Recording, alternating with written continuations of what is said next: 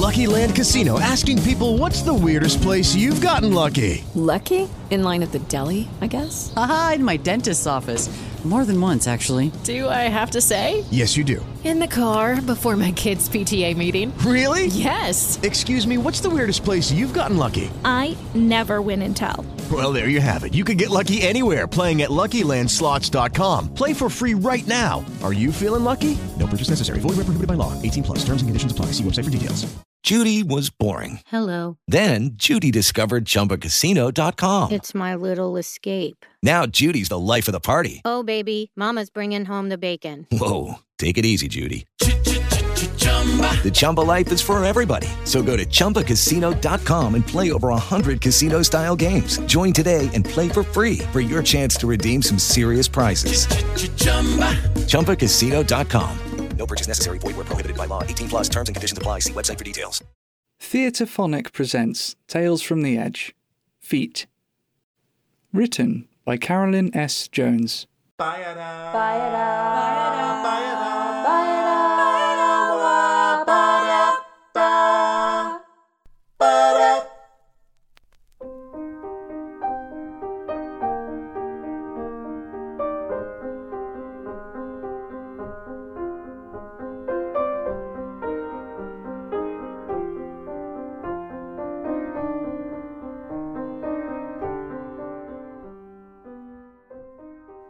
I used to take pleasure in the comfort I gave. Well, I still do in a way, but it changes. Becomes something you do out of habit, while your heart is elsewhere.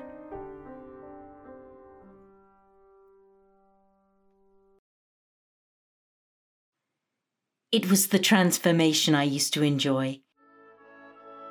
Patience hobbling into the room, bunions sprouting. I talk to them without lifting my eyes from their feet. And they tell me things, really confide in me. It can happen sometimes, can't it? When you're not looking at someone directly, they tell you things that you wouldn't normally say to a stranger. And I'd listen, really listen. That was my talent. But sometimes I'd find my thoughts flitting away. Like they are now.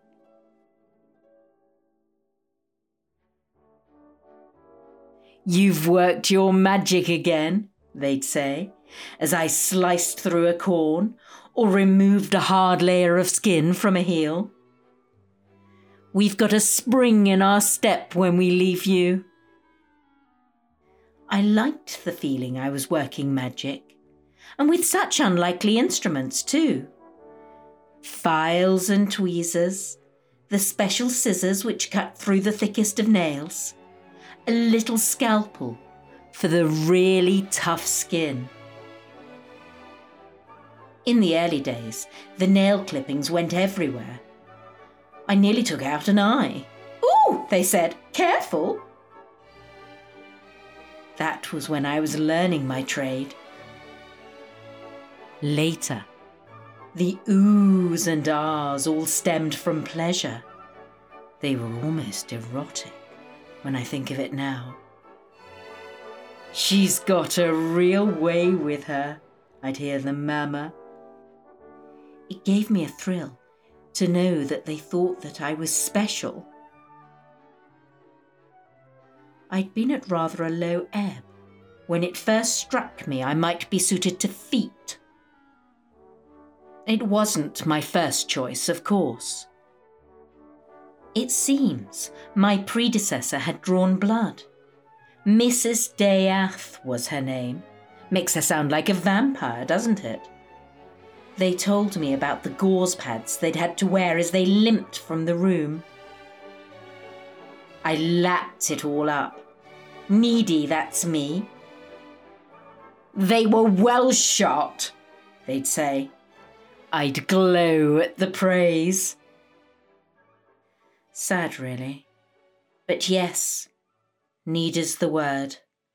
Only I wasn't needy before.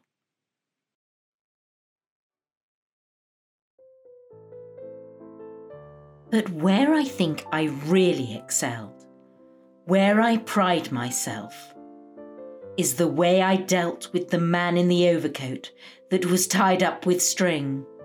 The overcoat, not the man, though he might have needed tying up with string too, just to keep him together. Poor Eric.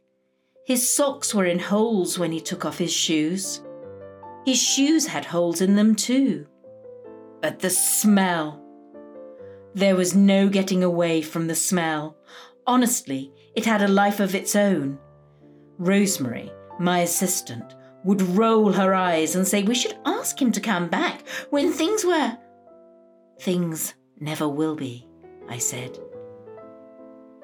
Gently, I'd bathe his feet in warm water and vinegar. He enjoyed the attention, sighing as I massaged his toe.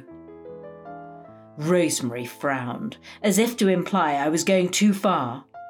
She's rather judgmental of people. For me, it's all part of the service.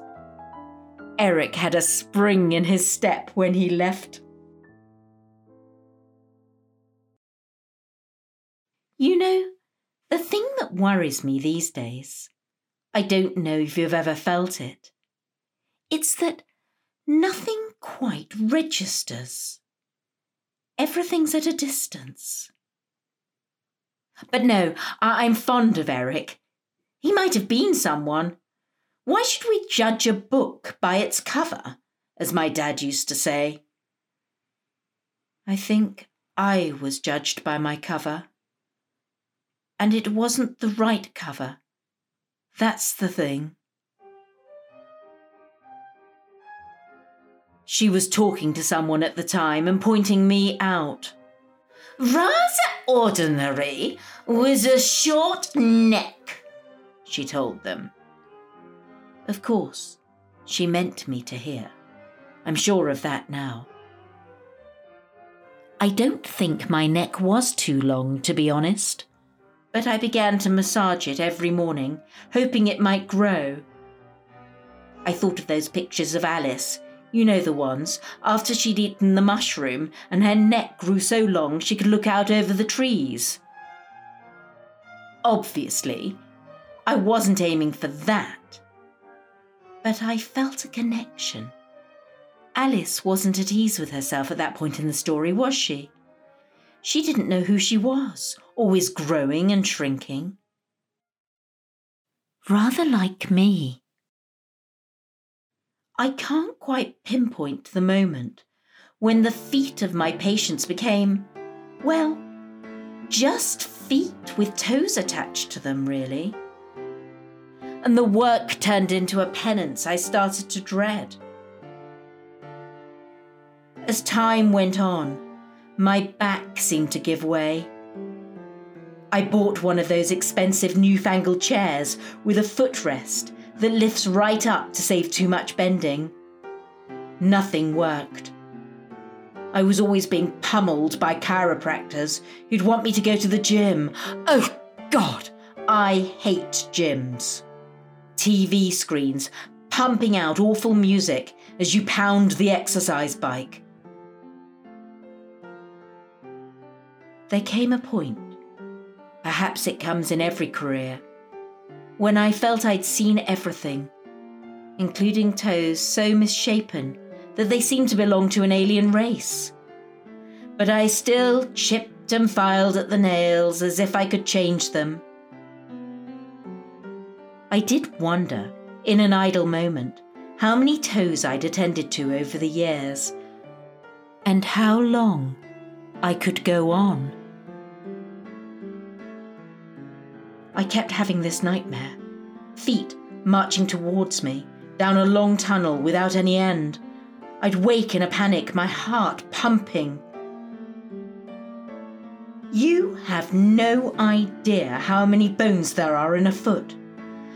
I'd taken pleasure seeing the x rays when I was training.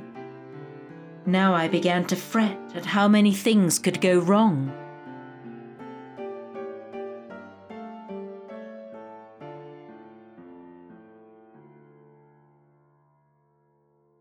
Then one morning, right at the end of my clinic, the woman arrived. She sat in a corner, hands folded, head bowed, fur collar pulled up. There was a buzz in the waiting room, an expectation, as if a special person had come amongst them. She looked out of place. I wish Eric had been there.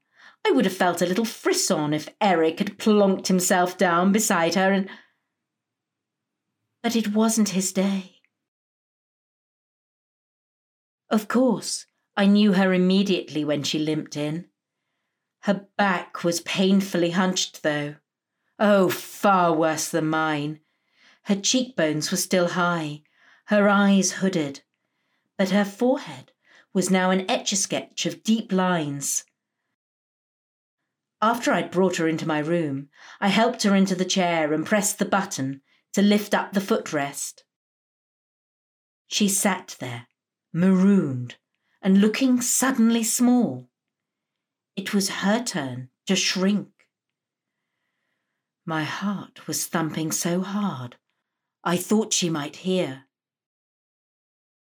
Because I was remembering the dream I'd once had of being a dancer, and how I'd stood at the bar in the long room with the mirrors, the sunshine falling onto the oiled wood of the floor while I was flexing and pointing my feet, flexing and pointing hour after hour until my toes bled into my white satin shoes. No gain without pain, Madame Malikova would call. She'd single me out for her special attention, marching over, baton in hand, it was as if my veins filled with cement, knowing what was to come. I saw her face in the mirror, my mouth dry with fear, and her words would go round in my head. Rather ordinary, with a short neck. And then, in that terrible voice of hers, she would shriek, Did you hear me, Cassandra? Again! In the end, of course, I knew it wasn't to be.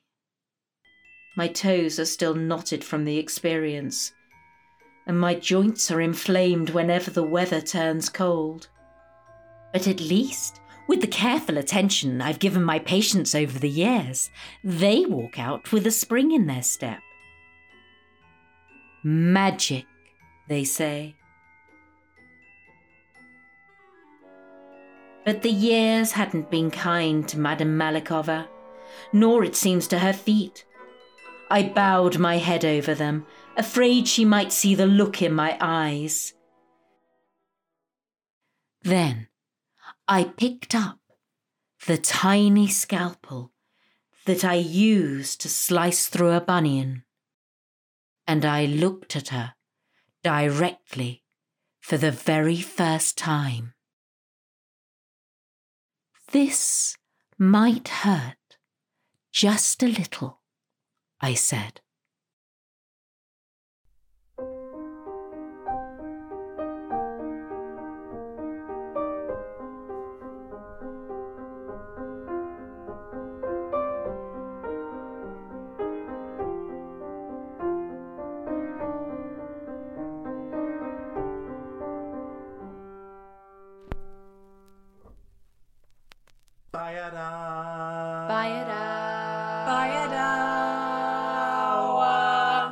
You have been listening to Tales from the Edge Feet.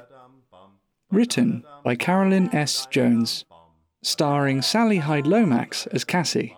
Produced by Cat on a Piano Productions. The Tales from the Edge theme tune was composed and performed by Francis McMillan. For a full list of the music used in the episode, please see the show notes. The Theatrephonic theme tune was composed by Jackson Pentland performed by Jackson Pentland, Molly Fife Taylor, and Emmeline Brayfield.